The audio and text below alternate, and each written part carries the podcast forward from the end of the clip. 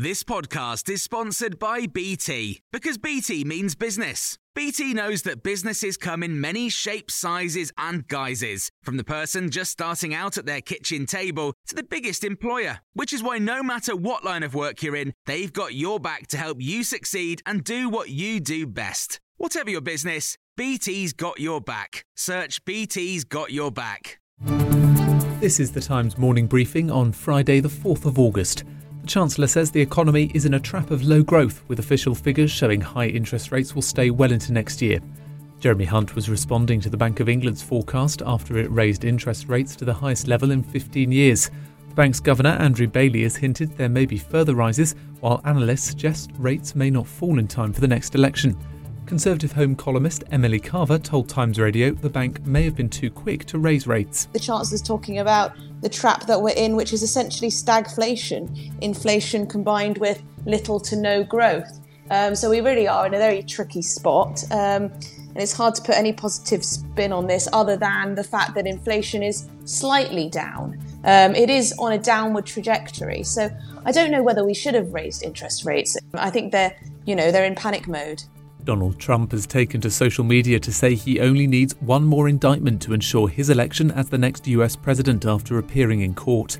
Yesterday, he pleaded not guilty to four charges that he tried to overturn the presidential election result in 2020. Constitutional law professor Michael Gerhardt says the indictment clearly shows Mr. Trump broke federal law and that his legal team needs to find a defense fast. Donald Trump's defense, it has nothing to do with the law and very little to do with the indictments so he's just making political arguments and not any legal ones.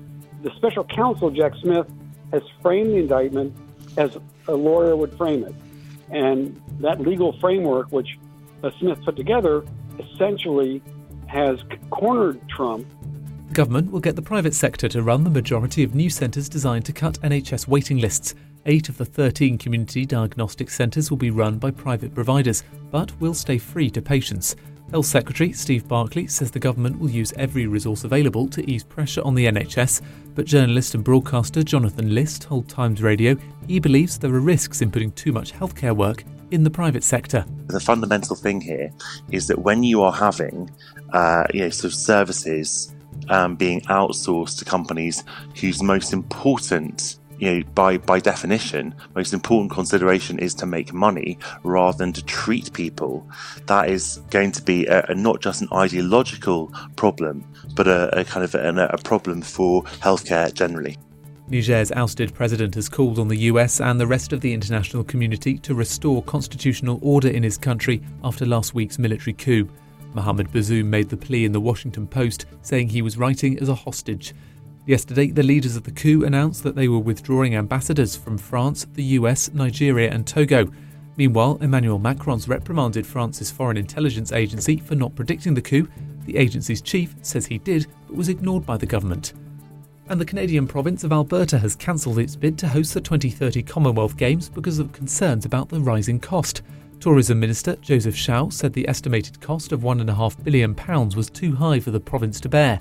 It comes just weeks after the state of Victoria in Australia pulled out of hosting the 2026 Games, citing the spiralling budget. And you can hear more on all these stories throughout the day on Times Radio.